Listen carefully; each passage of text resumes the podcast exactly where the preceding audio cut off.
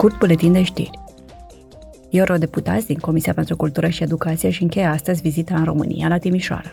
Ei s-au întâlnit cu ministrul culturii, Lucian Romașcanu, au asistat la o conferință la care a participat scriitorul Orhan Pamuk și s-au întâlnit cu autoritățile locale și cu organizatorii programului cultural desfășurat sub sloganul Luminează orașul prin tine. O delegație a Comisiei pentru Dezvoltare se află pentru ultima zi în Kenya, un partener economic și politic esențial pentru Uniunea Europeană. Această țară joacă un rol important de mediator pentru pace în regiune și se numără printre cei mai mari producători de energie din zonă. Totodată, ea se confruntă cu provocări legate de cei peste un milion de copii sub 5 ani care suferă de malnutriție. Delegația și-a propus să revizuiască portofoliul de dezvoltare al Uniunii din această țară. Misiunea va viza în special sectorul agricol, securitatea alimentară și reziliența Keniei la șocurile climatice. O delegație a Comisiei pentru Piața Internă și Protecția Consumatorilor se află în Singapore. Vizita se va concentra pe aspecte din domeniul vamal care se află printre principalele responsabilități ale Comisiei.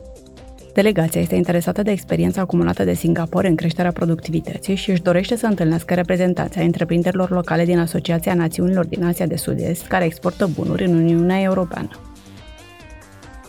Vom lua o pauză pe perioada sărbătorilor de Paște din Bruxelles, dar vom reveni cu ultimele știri de la Parlamentul European marți, 11 aprilie.